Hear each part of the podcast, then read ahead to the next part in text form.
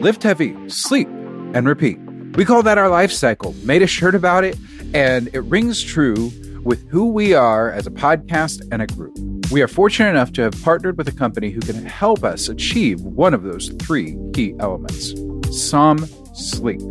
They have a keto friendly version of their delicious sleep aid drink, and we're loving it. It's a lightly flavored 8 ounce anti energy drink.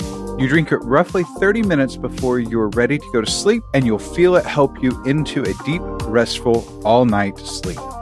It provides some helpful elements to do so, including magnesium, GABA, and melatonin.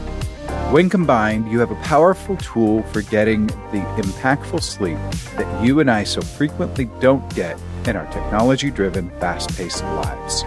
You can find it at some retail stores, but you can also purchase it online and get it shipped to your door. When you do, use discount code TKMC10 and you'll not only be getting 10% off, but you'll be helping support the Keto Man's Club. You can find the link to their website by going to theketomansclub.com. We're thankful to Som for partnering with us, and we hope you'll benefit from the use of their product the way we have so far.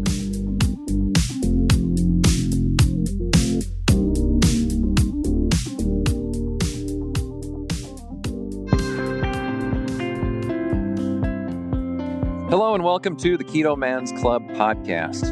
We're glad you're here, where each week we talk about men's health and lifestyle.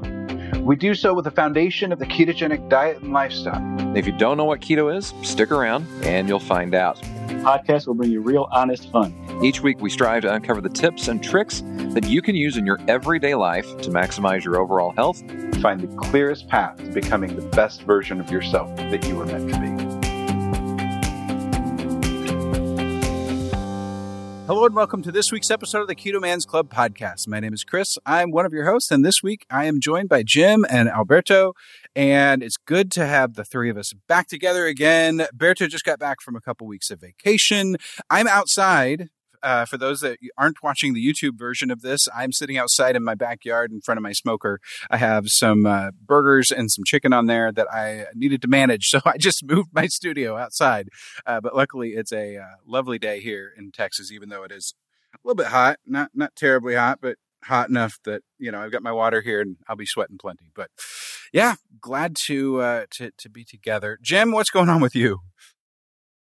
Uh, started Staycation 2021 yesterday at 12:05, which is kind of nice. So got a week off. Uh, I'm still trying to figure out if I can get away for a day or two and um, take the dogs to some cabin in the woods and disconnect for a couple days. But if not, uh, that's all right. Um, the highlight of Staycation 2021 so far is that, um, as you guys know, I've been struggling with sleep over the last couple of months, and uh, last night um, took a sleeping pill slept for about nine hours straight, got up, did a couple things, and then, like a 13 year old teenage boy, I went back to bed and slept till noon today, and it was awesome.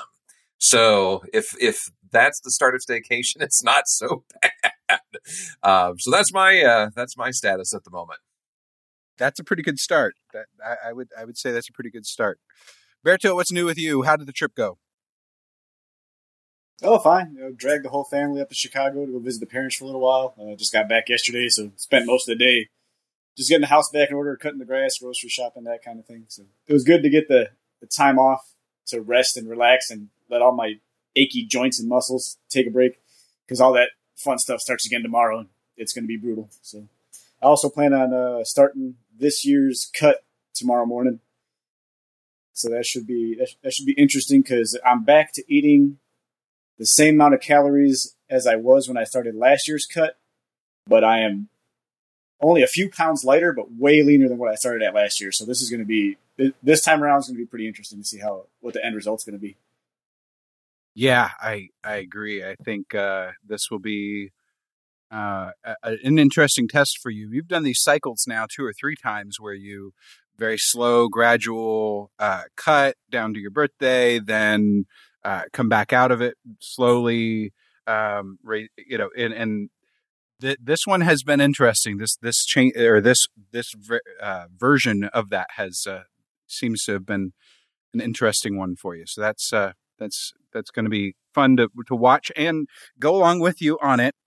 It'll be interesting because uh, I, I've somehow managed to put on, I think like six or seven pounds since last September, October, but uh, very very minimal fluff. So it'll it'll be a uh, be curious to see what all gets stripped away because well, you always think that there's not much to strip away, but there's always something to strip away. So we'll just see how it ends up.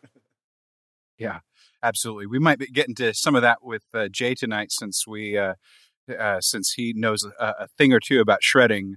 Uh, so we'll, I'm sure that this will be a, a good conversation for all that.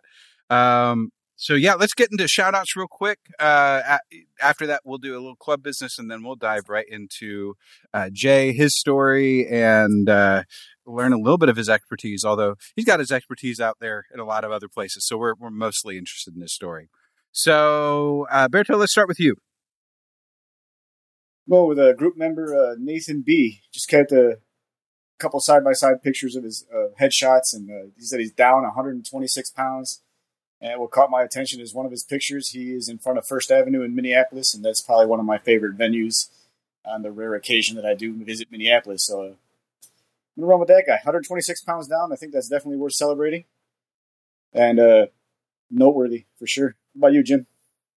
Uh, mine is Jason T, who uh, had his uh, Fourth of July side by sides from 2018 to uh, 2021 2018 was a little bit rough. Um, not only was he about 280 pounds, but he's got that um, I fell asleep in the sun tan, and uh, it's not tan, it's red, and it's not the all red as much as my arm was across my chest. So he's got this like shoulder strap looking thing, the poor guy.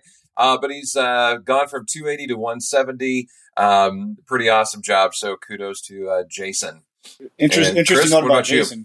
I, I actually talked to, well, we actually communicate with Jason on a regular basis. So I, I, believe he's just under six feet tall and got down to like 160 something pounds. That guy is eating upwards of 4,000 calories a day and has yet to really start gaining any any uh, noticeable weight yet. So like he he he figured it out and he was able to to dial his own little personal system in and and for like he's got a very active job too and he still works out uh, whenever he's not dealing with other like achy health issues. But for for for someone to be as lean as he is, eating that much food, and at the same time, like not really blowing up with it at all, just being able to stay lean and continue rocking, like that, that takes a commitment and time. Yeah, he's he's killing it, and and just like you said, Berto, he, he's even today he's he was uh, in our group chat saying, "Yeah, I'm really really hungry," and we're like, "You should probably eat more," and he's like, "But," and we're like, "You should really eat more," he's like, "How?" like he really just didn't know what, what to do. Um, yeah, he didn't know what to do. I am shouting out Brian Hodge. uh, Brian has done uh, some amazing things. Uh, two milestones, he says, to report 160 pounds of weight loss so far. And yesterday marked one year of no alcohol. Um, he, he's looking fantastic. Like he, that people literally commented, this is a different person, right? in the, the comments of his posts. So really and truthfully, an amazing transformation uh, from him and awesome to see him in the group. And um, here's to more than a year by the time this airs of sobriety. That's, uh, that's absolutely a stellar thing to pursue. Uh, a couple notes to our listeners and viewers. Uh, number one, we, we do have a place to view this. This will be a video episode uh, eventually on YouTube, and we'd love for you to to join us over there on YouTube, leave comments, and interact with us there. Uh, but you can find uh, all of our links to everything. You can find the podcast. You can find the YouTube channel. You can find pretty much everything uh, by going to theketomansclub.com. Everything is there. Brand new website. We'd love for you to check it out. Leave us a comment. Leave us a, uh, uh, uh, uh whatever um, there, rating and, and, and everything else. You can find links to the Facebook groups uh, and the Facebook page there, as well as links to our product partners uh, that we are very appreciative of them supporting us in the ways that they do. So uh, everything is there, theketomansclub.com. You've also got social links for Jim, Berto, and myself. Uh, so we've got uh, all of that right there in one place, which is really great to have and see. Um, today we have, um, it, well, actually, before we dig into that, Jim, any other things that we need to cover before we dive in? No, I think um, we're pretty much on track as usual. So, um, no, I think we're ready to roll. Very cool. So today we are joined by Jay Campbell, and he's uh, one of those guys that has a crap ton of knowledge in his head, and he he is one of the very first, if not the very first, to write a book in modern times about keto and about how it can be used for uh, human health and nutrition and all of that. And so we are blessed to have him join us. I am really interested in your story, Jay, and I want you to kind of introduce yourself a little bit in the way that you would like to introduce yourself, and then we'll dive in from there. Sure. First off, um, I appreciate you guys having me on uh, in the spirit of gratitude. You know, meeting you guys, Chris, Berto, Jim. It's always an honor for me and a privilege to speak on podcasts, you know, whatever it is we're talking about, because, you know, at the end of the day, we're all unified as human beings. And, you know, my goal is to get more people being instead of doing. So, you know, it's an honor to have a conversation with you guys today here, even if it's just virtually. Um, so, you know, my story is I don't know even how to really go down my story. I'll give you a hundred thousand foot summary. Uh, you know, I was an ex college and professional uh, athlete. I had a cup of coffee playing professional basketball a long time ago. I'm 50 years old now, so this was back in 1994. Uh, and I played college basketball at a small Division two school, Georgia Southwestern University in Americus. Uh, but I was really good. Um, had a lot of injuries, but like I said, I had a cup of coffee. I played a little bit of in Austria in 1994 and then um, moved out to Southern California, like a lot of people do, uh, to get into acting or modeling or whatever. And uh, I played that game a little bit. I was actually in a couple movies. I was in, I was in the movie Forrest Gump, and I did a lot of also featured extra work for a lot of like big te- big name sitcoms that people would know back in those days.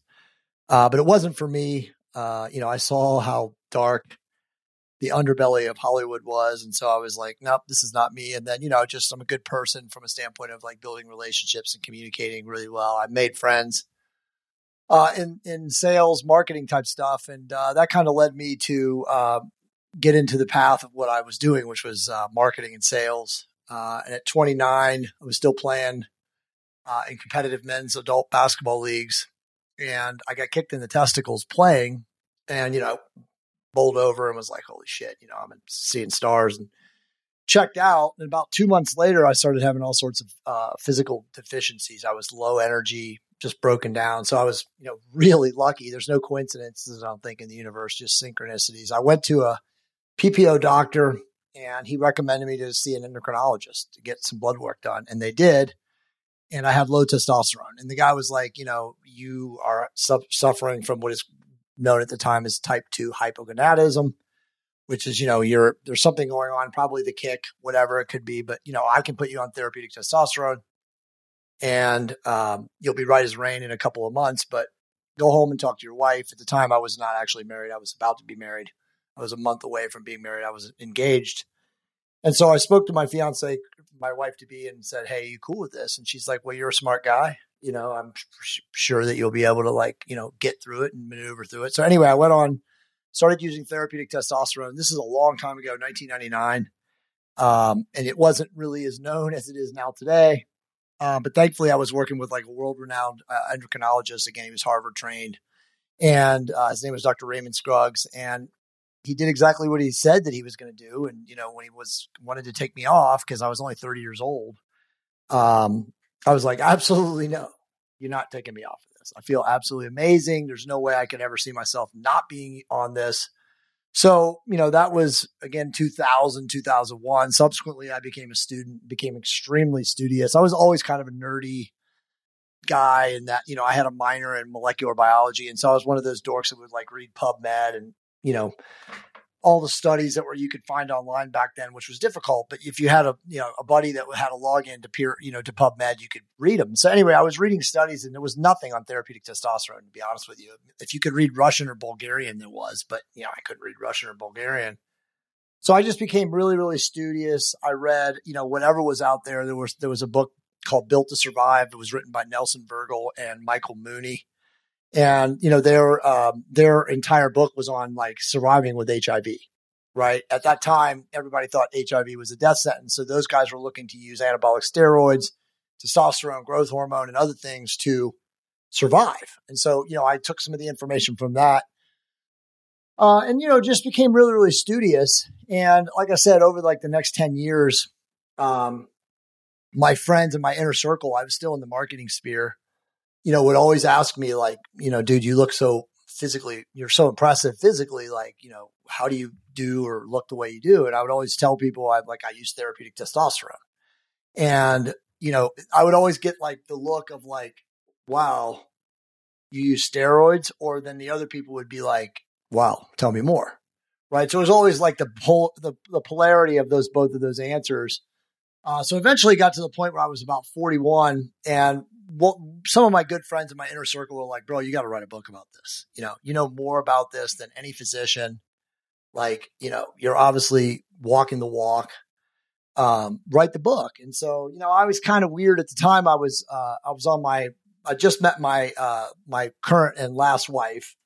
Uh, and we had been, you know, we hadn't been, we weren't married yet, but we were dating and I was coming out of a really bad divorce and, her and I were working together in real estate, and I didn't really want to risk or jeopardize um, that business by being a non-medical per- person writing a book on therapeutic testosterone, right? So I, I reached out to some, you know, pretty renowned people, uh, Rick Collins being one, who's like one of the world's most famous attorneys in the, you know, performance enhancement arena. He works for like the Professional Bodybuilder Association that, you know, at the time, Worldwide Wrestling. You know, he's just a well-known guy. And I sent him my white paper that I wasn't the book, but it was like a working outline. You know, there was some in it. And I said, Hey, could you look at this and give me some feedback? And Rick is actually one of my closest friends today. This is a long time ago. This is back in 2014. But he, you know, immediately responded within a day and he said, Look, dude, he's like, I can't guarantee. He gave me a lawyer's answer. He's like, I can't guarantee that if somebody in the Senate, Senate's office got a bug up their ass, that yeah, it wouldn't come after you in some capacity for writing this. But, you know, that's my recommendation. So once he said that to me, I was like, oh, nope, I'm not, you know, I have no arrest, arrest record. I've never been arrested or anything. I don't want to put any of that kind of pressure on my business life. So I just shelved it. But luckily, I sent that same white paper to Nelson Vergel, the guy that wrote Built to Survive, and in an email. And again, he knew me from Adam, but he responded about two months later after I'd shelved it. And he said, Look, I don't know who you are, but this book has to be written. He's like, This is profound stuff. Um, how can we talk further? And that was back in, I think, you know, the late part of 2014, or maybe as the middle of 2014. I don't remember. It's a while ago. Um, so then he subsequently helped me uh, with writing the book, getting it organized, you know, um, cleaning up places because obviously it's my first book. I'd never written a book, and I was self-publishing too. Um, and they, I finally launched the book, which was called the Definitive TRT Manual in 2015 in November, and it went on to become a really, you know, smash. Um, you know, still still to this day, I think it's actually now been passed by my other book, but they're the two number one selling books of all time. So that was in 2015, again on therapeutic testosterone, and then you know meeting writing that book, and then meeting all these people that I met in the uh, medical community, researchers, doctors, uh, you know, all sorts of clinicians. It, it led me to write all these other books, right? You guys, you know, you guys know books probably for, on fasting that I've written, and then you know my most recent book, which is Living a Fully Optimized Life. So you know, in that world of uh, writing books and meeting people, I I really you know got this acclaim as like you know one of the world's leading experts on like kind of hormones and health optimization. I kind of think that we coined this entire you know genre uh, from allopathic medicine or sick care to you know optimized health, which is obviously taking personal responsibility and accountability for your health.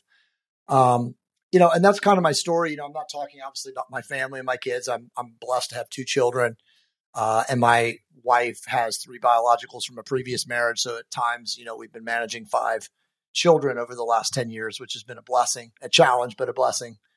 Um, and you know, here I am. You know, now today, I I created a company with my business partner, uh, Seer Custom, which is absolutely a game changing golden age, as we like to say, a product company and we're disrupting a essentially, depending on who you talk to, a six to twelve billion dollar year industry in the hair loss industry. So, you know, we obviously have a product that regrows hair, uh, and we have a couple other products that also will rebuild the cellular matrix of the face. And again, these are all obviously done through cosmeceutical peptides. Um, and as you guys probably are aware, you know, peptides is kind of is in its infancy right now in the world. Um, you know, it's mostly it's mostly known by bros more than it is by doctors. Um, but my business partner happens to be one of the world's top uh, molecular slash biochemical engineers and easily one of the top formulators. And so, you know, we've created some products that are absolutely going to change the world, already are. Um, and, you know, again, they're just very disruptive to the industry because the industry is predicated on really fraud.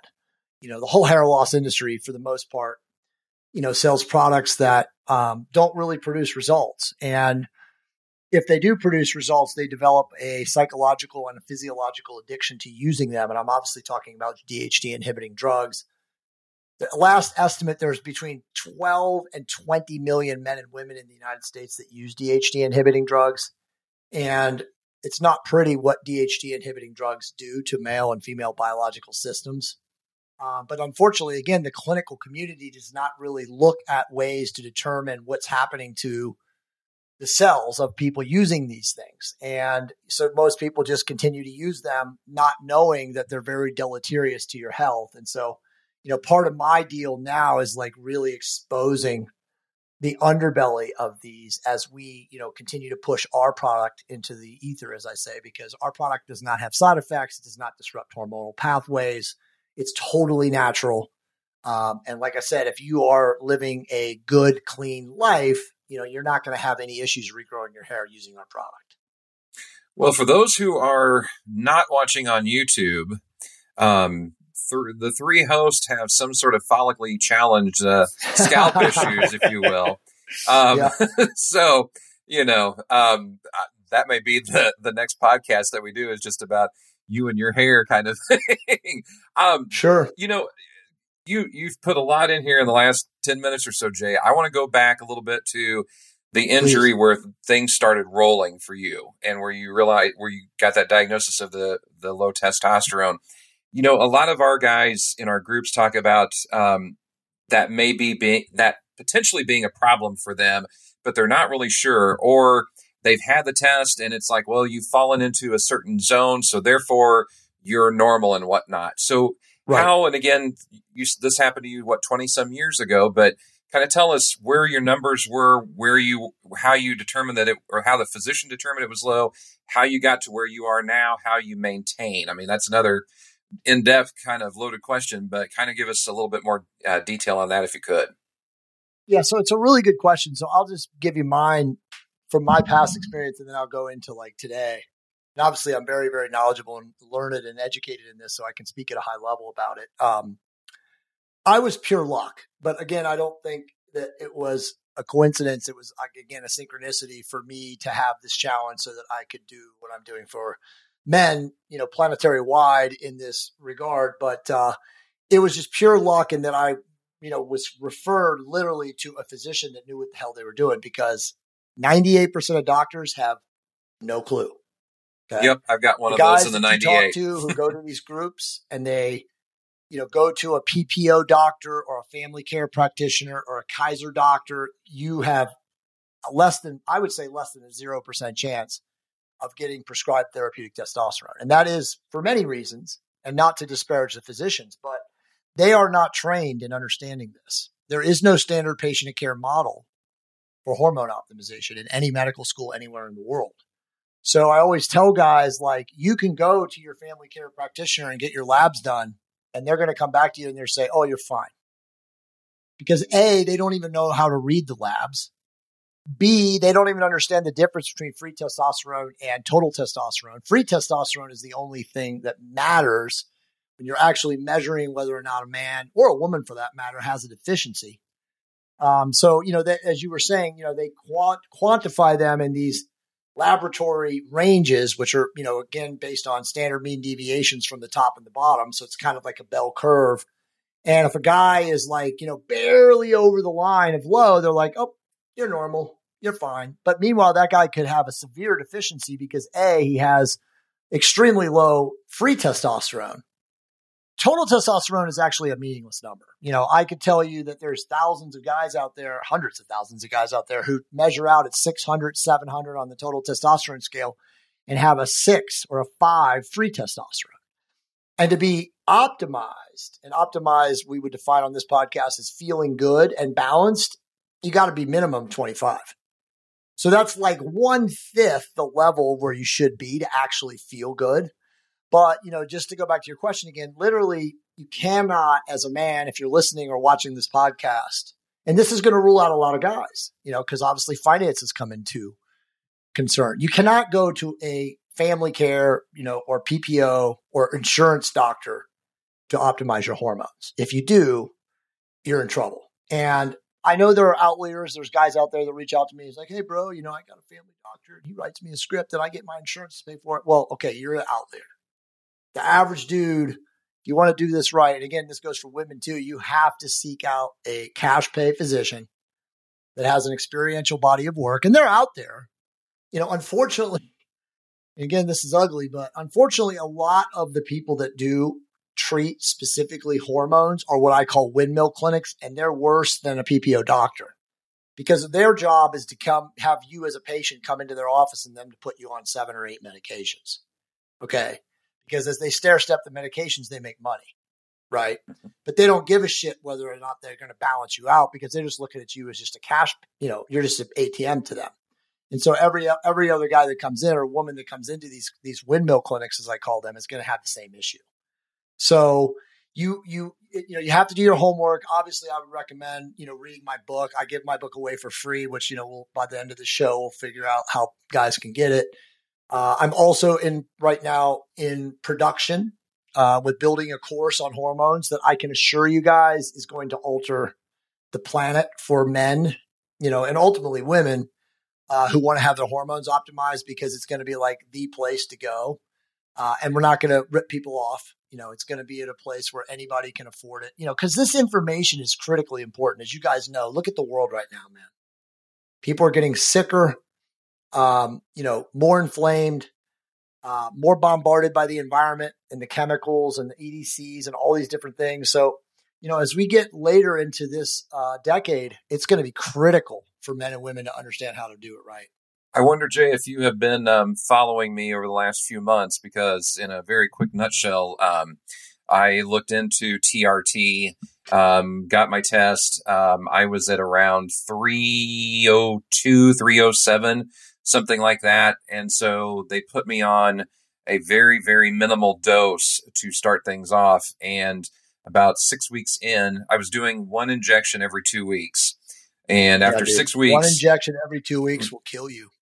Well, it did. Kill you. I'm still here, but it didn't do anything for me. So because it was, uh, yeah, that's that's the whole point. Like you're working with somebody who has absolutely no idea what they're doing. Right.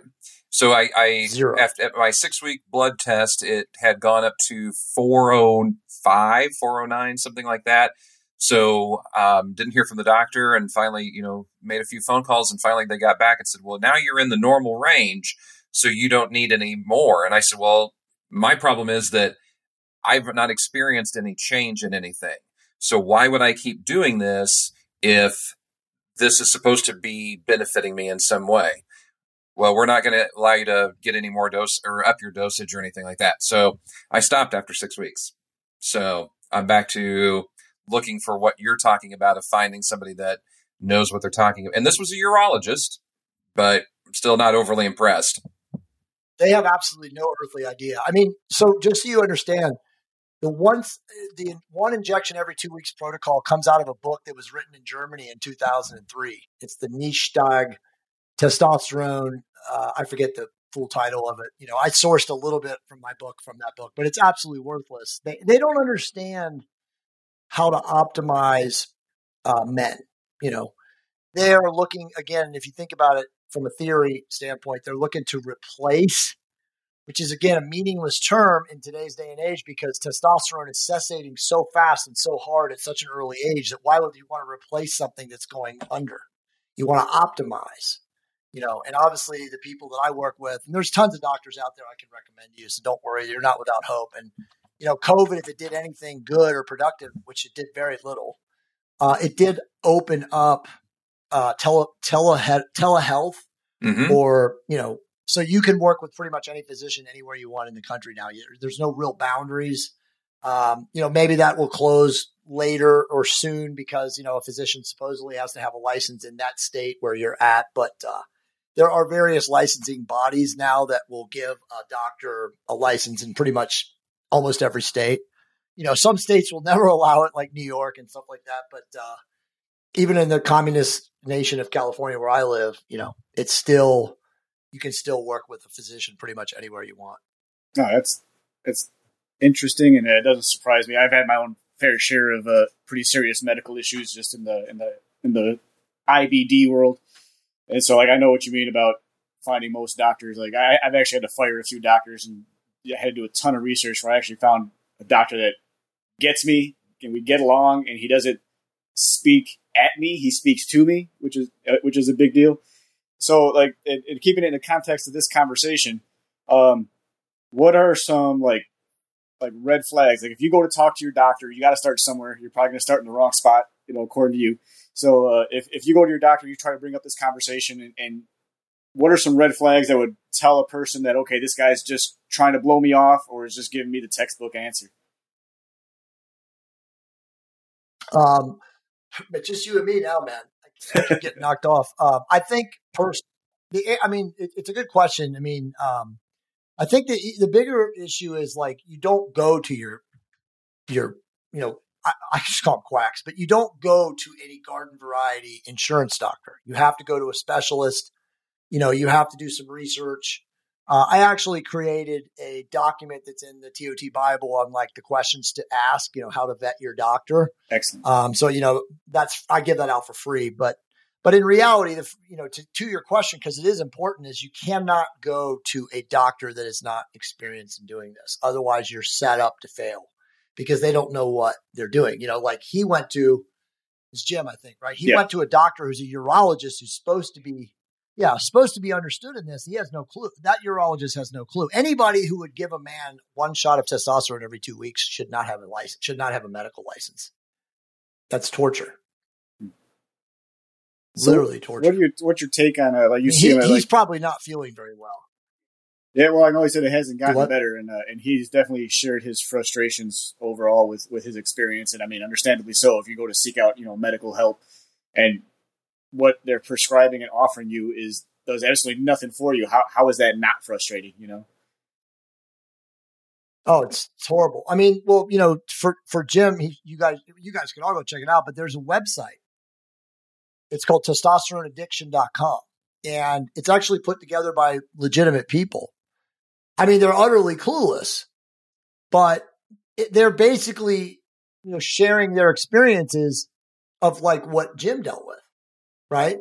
So if you get thousands of people who get quacked by idiot doctors who have no idea what they do are doing, and they actually make the patient far worse, um, and then they share their experiences on this website, you can read it. You know, I mean, obviously, I've been to the website many times. It's been around for three years. Uh, I always tell people to go check it out so they can understand that like there is a way to do this wrong. And if you want to understand how to do it wrong, go read that website because there's tons of testimonials from patients in there. But I mean, it's the same story as what he said. Literally, my doctor gave me a testosterone injection once every two weeks. And when I got my blood work done, I was less than when I started. Well, duh. The doctor doesn't even know what they're doing. I mean, again, any doctor who would do something like that is literally not, should not have a license, should not be allowed to prescribe testosterone because that's medieval in the way testosterone functions in bi- biological systems. So, you know, I feel for him, but like I said, I mean, I've heard it from thousands of people before. yeah it's not unfortunately it's not uh, exclusive to just testosterone when it comes to and I'm not like you said I'm not trying to talk Yeah, trash it's about all doctors but you definitely you got to take a little bit of health in your own hands and take the personal responsibility and make sure you at least find someone that you jive with you know you got to make sure you feel that connection because I went through a tons of doctors and it was like this this very last doctor her last comment to me on our very first visit after having a, just a fantastic conversation. And she's like well you know just like we this is mostly female doctors in this practice. And we do have a male doctor coming if you'd think you'd feel more comfortable. And i'm like look man like we just spent 45 minutes talking to each other. Like me and you were on the same page. Like male female doesn't matter. Like you're my doctor now and that's not going to change. So so, uh, so we've been moving forward That's with that. it's been it's Yeah. been working out really really well. But i mean the the amount of legwork i had to do to get there was it was was pretty intense Yeah, you, well, you had to do your own homework. I mean, that's you, you said it right, Berto. I mean, you know, that's the whole story of this book. You know, it's how do you become the scientist of your own health? You don't have an option. There is no one out there going through your medical records who gives a shit about you, right? Like you alone are responsible for your own health. So, you know, the most the most that you can do from an educational standpoint to inform yourself and educate yourself before you go to those doctors. I mean, you're going to be better. I mean, again, this document that I created on how to vet your doctor, any man or woman, because a woman can use it too, who reads that document is going to be more informed than 98% of the doctors that they see in the, in the industry. That's not an exaggeration. Again, and again, this is not to disparage physicians, it's just to be true and truthful, which is there is no standard patient care model. The only guys and gals, and there are many women that are amazing at this, uh, who have been practicing for 10 plus years doing this. They have, you know, hundreds, if not thousands of patients. They've been optimizing hormones in various capacities and ways. And so they know how to do this now. And they have, you know, they have a, an understanding. There's no templatized way to do this. That's the issue, right? Like, I always get into arguments with dumb people who, you know, say to me, science, studies, peer review. And I always laugh and I'm like, do you know anything about peer review? There is not a single study that has ever been done in the history of the earth that can be replicated. Not one, right? And you guys know this because you guys have heard of this. There, you know, everybody is N of one. We're all biochemically unique. So what works for Berto is not going to work for Chris. What works for Jay is not going to work for Jim. So you have to experiment and, you know, you know, essentially be a guinea pig on yourself. And, you know, it's what I always tell people when you do this, if you do a find a doctor like you obviously it seems have Berto who knows what is up and will obviously listen to you because you're right that's a key that's a crucial element. You should never do anything, okay, other than testosterone itself in isolation, so you understand what testosterone in isolation does to you and your endocrine system. If you go to these, you know, doctor clinics or you know windmill clinics, whatever you want to call them, TRT clinics, and they literally put you on this, this, this, this, and this, and this, and you come out with like a nine hundred dollar bill, and you don't even know what is doing what. I mean, how in the hell are they going to figure it out? They're not. They don't care. They just want to mitigate your side effects from all those different drugs and agents that they just loaded you up with when you come back and see them in like 60 days or 75 days or whatever it is, 50 days right? So it's like when you do this right, there is a way to do it right. You know, unless you're a guy who's in your 30s and you want kids, testosterone in isolation. Anybody who tells you otherwise just trying to sell money, sell you supplements or pills or agents, you know, HCG, pregnenolone. There's a million different things they can give you. But until they understand what testosterone is going to do in isolation for you, don't waste your money. Yeah. Because until you understand what it's going to do, they're not going to know either. So that's why I always tell guys, especially when you're 40 and you're done having kids, testosterone. Okay. I don't give a shit how you use it. The only ways to do it that are legit are injection or uh, transdermal, which is like, you know, on the skin, uh, you know, a cream. Yeah. Uh, actually, at the base of the scrotum is the best way to do it now because the scrotum is eight times more permeable than any other skin area on the body. So when you put it there, its absorption is much faster the, uh, the half life of the medication is is uh, it simulates natural production. So when you use scrotum cream and you use it like in the morning every morning when you take a shower and wake up, you're going to simulate your body's natural production as close as you can, even better than injections. You know, injections are a close second. Um, but you know, for injections, you got to inject at least a minimum of every other day. Okay. You have to inject yourself at least every other day. And again, that's to mimic the body's natural production. You know, so Jim, you know, to think about you being injected once every two weeks, I mean, that, like I said, that's like medieval. That's like a form of torture. That's like jacking up your testosterone and then crashing it beyond belief. And then, you know, coming back two weeks later when you're already crashed to get another one. I mean, it causes so many side effects and symptomology. I'm sure you could go over and over. I mean, I can't imagine how you felt. I mean, I know how you felt, trust me, but uh, I'm sorry that you had to go through that. But uh, you know, that's unfortunately where we are today. You know, it's it's incredible. The the smart doctors on the planet have all read my book, right? Like, if you go to a doctor today and you want hormones, you could actually vet them by saying, "Hey, look, I'm not working with you unless you're familiar with Jay Campbell's TOT Bible." and the good ones will literally say, I've read it backwards and forwards. It's you know on my physician's book back behind me right now, right? But the guys that don't know who it is, you need to run out of that office. You know, and I'm not saying that from a hubristic or an egoic standpoint. I'm saying that from a point of fact, because all the top doctors have read my book. They know. You know, that's that's like laughable. There, it's the it is the physician's next reference. That's why we call it the Bible. It has you know 870 studies. You know, there's nothing ever put together like that, and it's already old. It's from 2018. So, um, but you know, it's just it's unfortunate where we find ourselves. But again, as you said, Berto, you have to be proactive. You have to take ownership of this yourself if you're going to go and do this.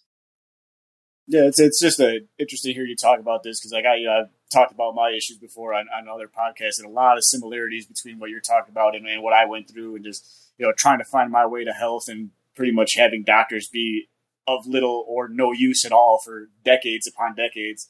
So finally, I just happened to stumble across you know yeah. the ketogenic yeah. diet, which well, I'll admit was probably more about what I wasn't consuming as opposed to what I was consuming that, that you know triggered all my symptoms. So like yeah, this this is really fascinating knowing that. And obviously, I knew there's other people out there that were struggling with the same kind of thing I was struggling with, but to hear someone else talk about it with a completely different health problem is a uh, pretty eye opening. So thank you for sharing that. Yeah, no, you're, you're welcome. Thank you for giving me the opportunity to. Were you able to hear some of that, Jim? I was a little bit. Yeah, I apologize. For some reason, my home internet cut out, so um, I wasn't uh, pissed off at you or anything. That I just walked away for a little bit. I promise. No, it's all good. Jim had to go for a walk around the block. Technology is great when it works. Son of a gun. He said I was right. Yeah. No. No. No. No. No. Um. Tell, and I apologize if this has been brought up since I got booted off for a little bit or whatever. But um, I'm sure in your book you talk about the relationship of food and whatnot to men's health and everything. So, kind of give us an overview of what you've discovered in your studies and everything about what's worked for you, what's worked in general, and so on. Yeah, so I mean, I'm obviously a huge advocate of nutrition. You know, I always ask this quote whenever I speak or I lecture or whatever. I always ask because it's mostly physicians. You know, I always ask them, "What's the most powerful drug known to humans?" And you know, I usually set them up by saying that 99 out of 100 of you will not get this answer right. And they'll, you know, they'll think of this drug or that drug or this drug or that drug. And I'm always like, nope, it's food. Do you understand yeah. the molecular cascade every time you take a bite? What happens? You know what I mean? And then I go, you know, get all esoteric and whatever. But uh, the reality of the world today is, is that 90% of health problems are due to poor nutrition or malnutrition if we were going to go into the third and fourth world. And that is, as you guys now know, I mean, everything is contaminated. Where, you know, you guys are keto guys. So, like, you know, how sure are you getting grass fed, wild caught food? Because I can make an argument that even that shit is contaminated. Right. So, the reality is, is that all of us, especially living in America, in the West, are now dealing with an onslaught of poisons. Okay. From the EDCs the you know the phthalates. Um, I mean, there's just so much. You know, if you guys are in the Midwest, you guys are being destroyed by glyphosate and atrazine. That shit is permeating in everywhere. You know, mile up, it's everywhere. So people have that in their skin. They have that in their uh, intracellular water constituency in between the skin. They have that obviously in visceral body fat. It's literally a carcinogen and it's everywhere. So in reality, you have to be very, very health conscious or guarded in what you put into your body. Okay. And it's very, very difficult if you eat any kind of garbage, you know, processed food, you know, anything in a box um, that's not somewhat poisoning you. And I know it's not easy, right? Because that shit tastes good, man. Like I'm a cereal dude. You know, I could sit there and eat like a gigantic bowl of cereal, right? And I, I can't eat that stuff anymore because it's so laced and contaminated. It wasn't when we were growing up. Thank God.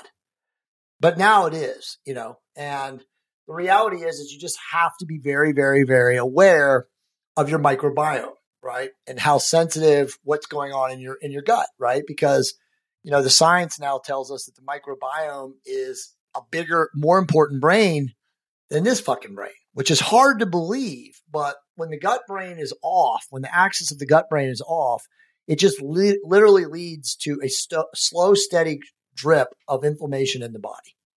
And, you know, the whole entire way the disease state of this planet works is physiologically we have to be inflamed and then the inflammation leads to the cellular degradation and then the degradation causes the diseases of aging which you guys know them all right? Most people don't even understand that neurodegenerative disorder which would be obviously alzheimer's uh, dementia parkinson's all of these diseases are actually diseases of the gut okay? Now science isn't smart enough to understand that yet. There's some guys that are but there's a reason that the highest level people that that study neurodegenerative disorder call all of it type 3 diabetes is because they understand it's the same uh, mechanism of action that causes type 2 diabetes okay? Type 3 diabetes is just further down the chain or second and third order effects of the disruption of the pancreas and the chemoreceptors failing right? So what does that mean? Well it means that if you eat too much simple sugar or too much carbohydrates and you overproduce glucose, i.e., insulin, you're going to wipe out your pancreas at some point. And once your pancreas and the chemoreceptors in the pancreas stop functioning, and you can think of the, the chemoreceptors in the pancreas as like a swinging door. So just think of it, it's like a screen in porch door, and it has just a certain amount of swings before the screws, you know, give out in the frame. And that's the way your, your chemoreceptors are in your pancreas. And if you're just a typical American eating like shit, eating boxed food, eating sugar, drinking too much alcohol, just again, a typical American diet. What do they call it? The SAD diet, the standard American diet. Your chemoreceptors give out by the time you're 35. And once they give out, well, type 2 diabetes is inevitable because you have no way to regulate the insulin, right? So now again, your door doesn't swing open anymore. It's not closing shut. It's broken.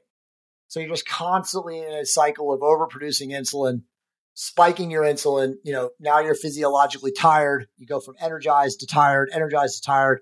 It leads to obviously body fat deposition. It leads to inflammation, so on and so forth. But the we don't even realize, and this is coming, but the neurodegenerative disorder in this country in the next 10 to 15 years is going to make people have like, they're not going to believe it because it's just the next stage from type 2 diabetes. That's what happens after that because your brain stops working too.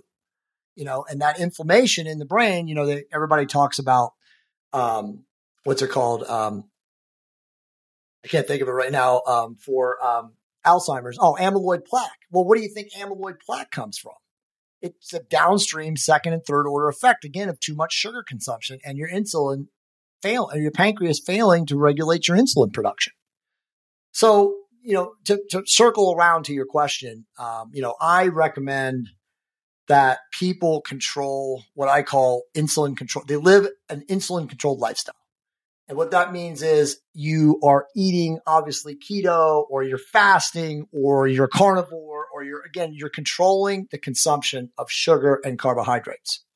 And when you eat your carbohydrates, you're only eating your carbohydrates around specific timed events like weight training, like some sort of explosive movement that you're doing, whether you're a strongman or whatever. And you keep the insulin under control through the mediation of eating carbohydrates, again, you know, producing glucose and, and sugar um, relative to when they're necessary, right? So, like, you know, in my book, Living a Fully Optimized Life, we talk about maintaining metabolic flexibility. And metabolic flexibility is, again, fueling your body relative to its energetic demand, right? So, again, if you're a weightlifter, bodybuilder, or strongman, you need carbs, right? That's how you're going to fuel the performance. I mean, you just have to do that, right? Now, guys out there today cannot eat carbs and eat, you know, a ketogenic or an Atkins diet or get a fasting diet, you know, but at some point you have to fuel your body's energetic demands relative to that demand, right? So like I always say, like the best bodybuilders in the world are going to eat carbs at some point relative to when the energy demands that they eat carbs. Okay. You absolutely can be a ketogenic guy and still train effectively, but you're not going to be, you know, and I'm sure there's guys out there who will dispute this, but you're not going to be the ultimate level of, com- of competitor at the highest levels of bodybuilding if you're only eating fat. It's just not going to work. You're eventually going to have a breakdown. And as I told you guys, you know, I read, I wrote, you know, I was, I helped write the first book, The Ketogenic Diet in Practice. Lyle McDonald wrote it, and I helped him. I was one of his test dummies. And I was in ketosis, heavy ketosis for almost five years. Three years straight ketosis, two years cyclical ketogenic diet. So I was in and out. And I know for a fact that I was in my best physical shape, uh, aesthetically looking and also, you know, lean and muscular when I was able to mix the carbs. So, you know, eating ketogenic all the time, you know, and again, there's always outliers, but eating ketogenic all the time and not refueling at times when it's necessary to refuel uh, can also retard insulin metabolism. And we found that out, you know, back in 1995 and 1996. And that's why I always recommend that, like, you know what, it's cool, man, if you want to be a keto guy or a carnivore guy, but, you know, learn to fuel your body with the right type of carbohydrates when your body needs to refuel you know, energetically, especially for training or around training and stuff like that. So it's interesting, but ultimately at the end of the day, if you want to stay, if you want to live the longest and strongest, avoid sickness, disease, and obviously aging, because the metabolic disease is what causes the fastest aging, you have to minimize your insulin production. So you have to live controlled. Let's uh, piggyback on where you were. Um, you were talking about um, the way we eat and and how that affects everything. So, Jay, one of the things that you have uh, recently put out, uh, well, I, I, think recently, you've talked about it. I, I found out about it whenever I was listening to your interview with Ben Greenfield, where you were talking about uh, your combination of alternate day fasting, but you do something weird on the fasting day to help to encourage muscle growth. Talk about that. So, um, so I hope hopefully I'm getting it right. So I'll just lay out my program. So my book is called The Metabolic Blowtorch Diet, and it was written in 2017. Still an amazing book to this day. I think according to Amazon, it's like third highest fasting book ever sold by uh, Amazon. And it's you know it's not there's no there's no uh, how do I say it? It's not uh, rocket science. It's essentially adopting a protocol of you fast every other day. It's essentially alternate day fasting. But the hacks, and I created this over like 10 years uh, from say 2008 to 2017, 2018, working with private clients, is that you train on the days that you don't fast and you fast on your non training days. But on your non training days, when you fast, you do your cardio. So your cardio, so essentially you're training every day right? But your lifting, your explosive, you know, exercise resistance training is on your eating days, and your cardiovascular training is on the days that you don't eat. Okay, so when you do that, you really ramp up all of the biochemical cascades that happen when you fast, right? And you know, without getting really esoteric, when you fast, well, let me take a step back because most people who will be listening to this podcast are most likely confused about fasting because there's so much misinformation. Fasting is not eating, fasting, excuse me, is not going without food for 14 to 16 hours. That's not fasting. Okay. Now, most people think that's fasting because there's books out there about it and so so gurus on the internet told them that it was.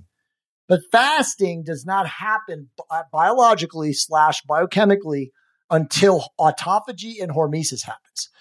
And autophagy and hormesis cannot happen scientifically to a human body or you know human metabolism is the best way to say it until you're about 18 hours without any energy nutrient.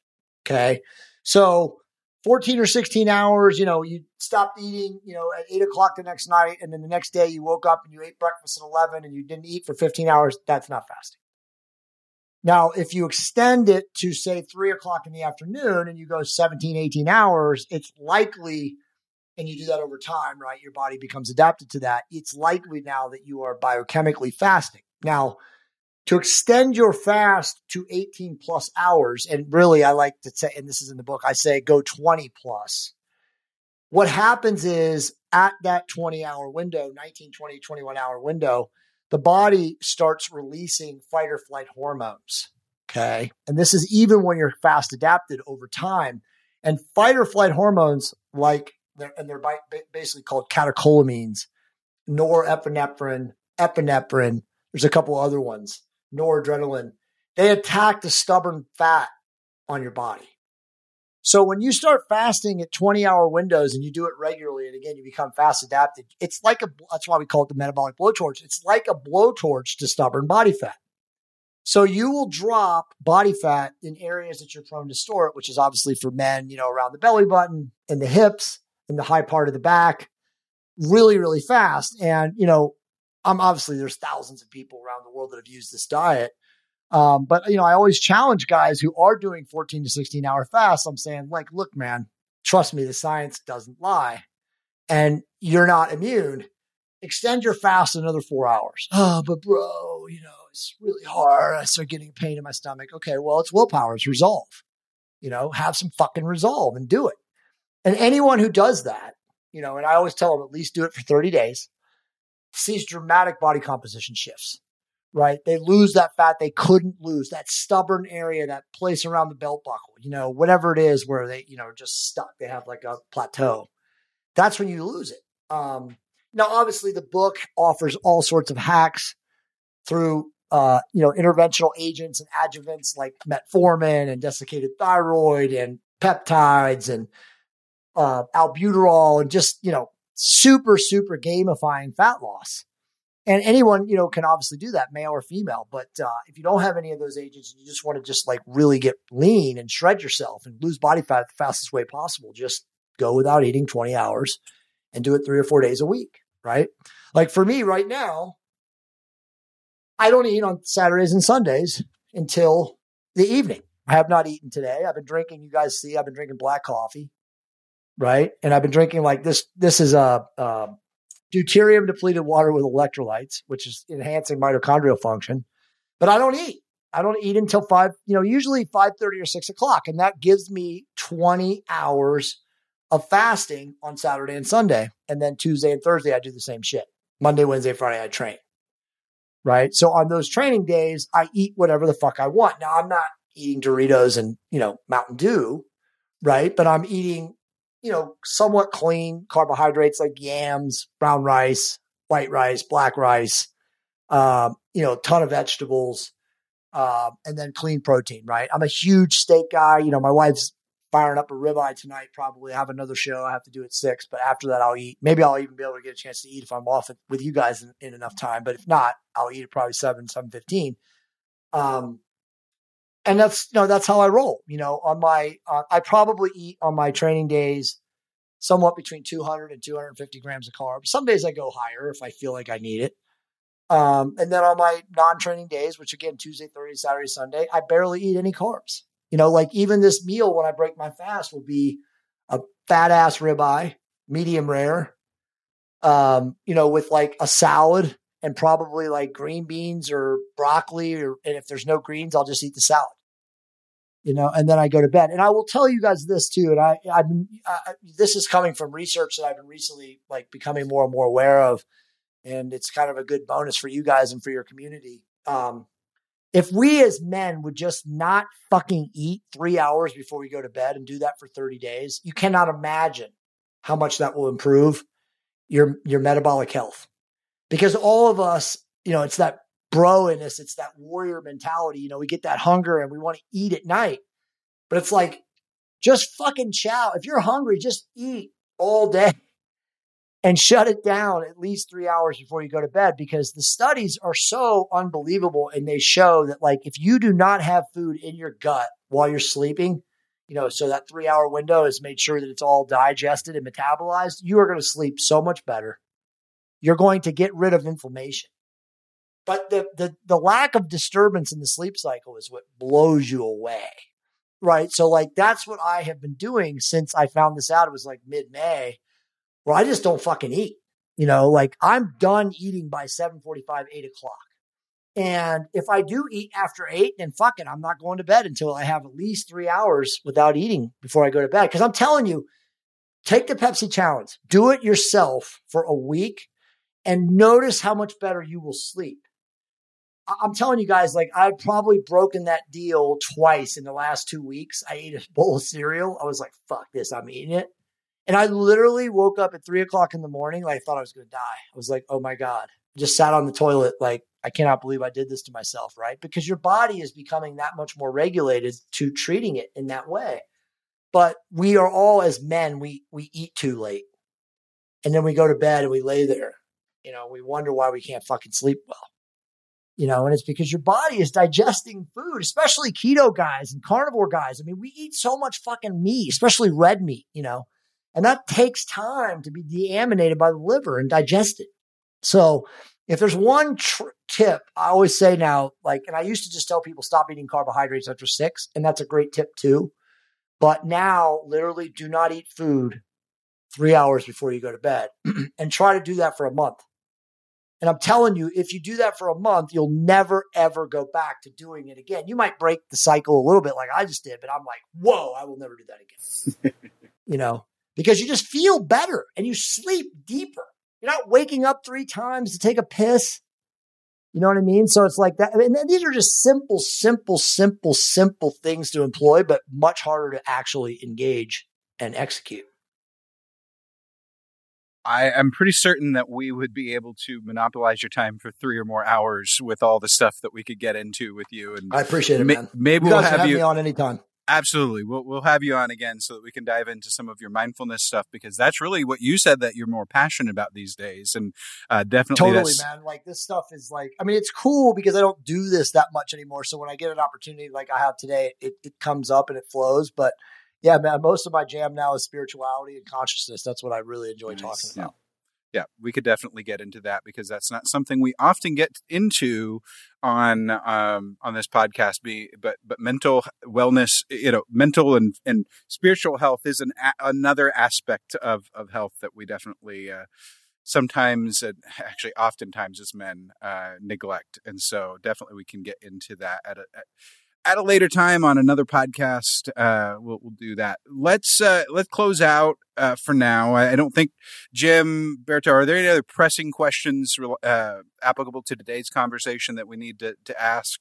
No, no, I took a lot away from it. And uh, I mean, like I said, I'm starting to cut tomorrow. I do this every year. Like right, right, my birthday is the end of August, so I'll start like a little miniature bodybuilder style cut just to lean out as much as possible and look good on my birthday. And uh, I'm gonna I don't know a couple, just a couple of random things you said. The three hours before bed. The I don't know about the alternate day eating thing. I got to think about that one because I love eating. But but uh, I'm definitely gonna be uh gonna be looking up that book and uh, I'm gonna do the three hour thing for sure. That one's easy enough. Yeah, yeah. You'll you'll you'll you'll just it's not just the fact that you'll digest your food better. You'll just feel better. Like it's unbelievable how much better your sleep is, and you'll notice in three days. It, literally in three days, you'll be sleeping better, and you'll be like, "Damn, you know but again it's not easy to do. You really really have to have resolve and you really have to be intentional that you're not going to eat you know? So i mean it makes your diet as far as when you eat like you time your meal frequency a little bit more uh, fastidious you know? You're going to be looking at that time like okay I, you know I, if i go to bed at 10 then i know I, I can't eat after 7 if i go to bed at 11 okay i got till 8 right? But it's like like i said you need three hours of digestion. Well i've got uh I've got Amazon pulled up with the testosterone optimization therapy Bible in front of me too. Yeah, but so. don't buy it. Don't buy it because I'll just give you the PDF for free. Oh, so you guys, your audience can just go to uh, j a y c Campbell dot com forward slash free books, and you can download both the Bible and the Metabolic Blowtorch Diet, so you guys can look them over and get both of that stuff. So anybody can. I just give them away for free. Awesome, thank you. That's that's fantastic. Um, absolutely fantastic stuff. And I, I, think I didn't get to chime in because of technical issues during that time, but I've been on TRT now for four years. I am one of the very few that lucked out and found a, uh, a, a one of those situations in a urology office where you've got a uh, a doctor overseeing several practitioners. And so my practitioner's actually up on this and he actually That's works awesome. on me and he, you know, and then I'm also armed to the teeth because I found a Facebook group that I won't advertise on here, but they're on their game and they nice. know a lot of what you are, are relating to us. And they nice. help me be able to go into that office and be able to say, okay, this is what I'm needing. And he's like, okay, cool, we'll do it. it was, it was, it, it, that's, that's awesome, Chris. Yeah. Um, so when the guys that watch this download the book, if they want the PDF of the questions to ask your doctor, just have them email my team. It's contact at jayccampbell.com and um, one of my team members will send the PDF to ask the questions because that's really good. Yeah, for sure, Jim. You could use that right now when you Yep. go to your next doctor. And I absolutely send me an email.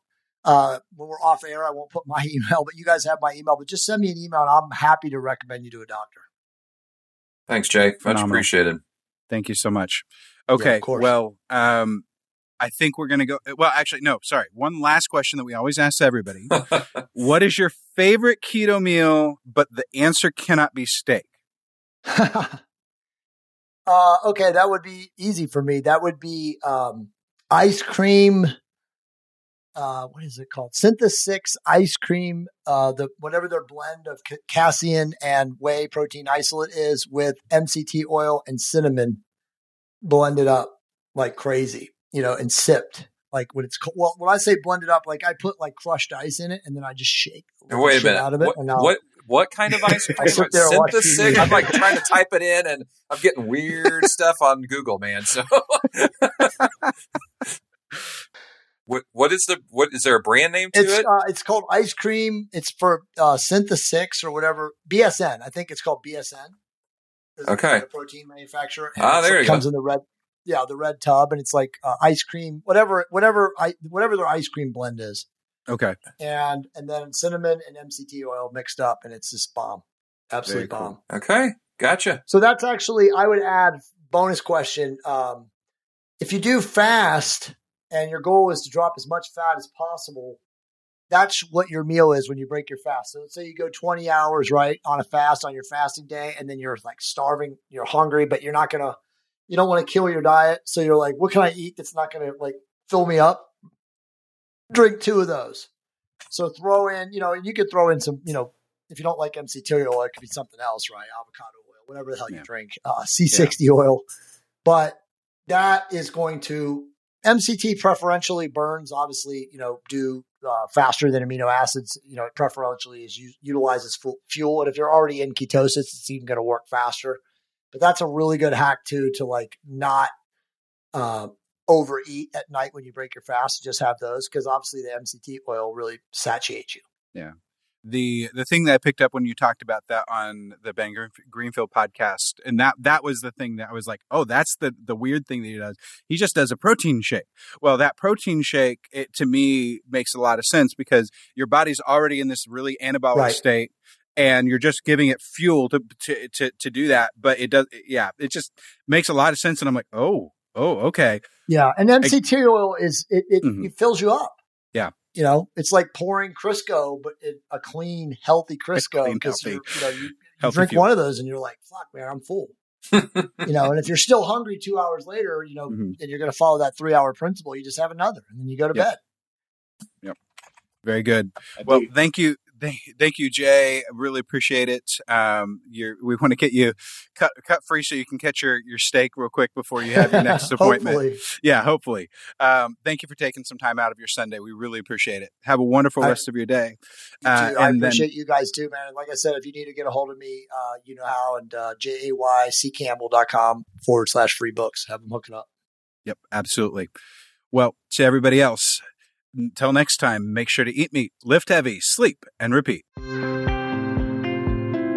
Thank you for joining us for the Keto Man's Club podcast. Your support means the world to us. Don't forget to subscribe so you don't miss an episode. Would you help us spread the word about the Keto Man's Club by sharing with your friends and family? We're available on all podcast platforms, so just search for Keto Man's Club and you'll find us. If you would like to connect with us, you can do so a number of ways. Our web address leads to our Facebook group, theketomansclub.com.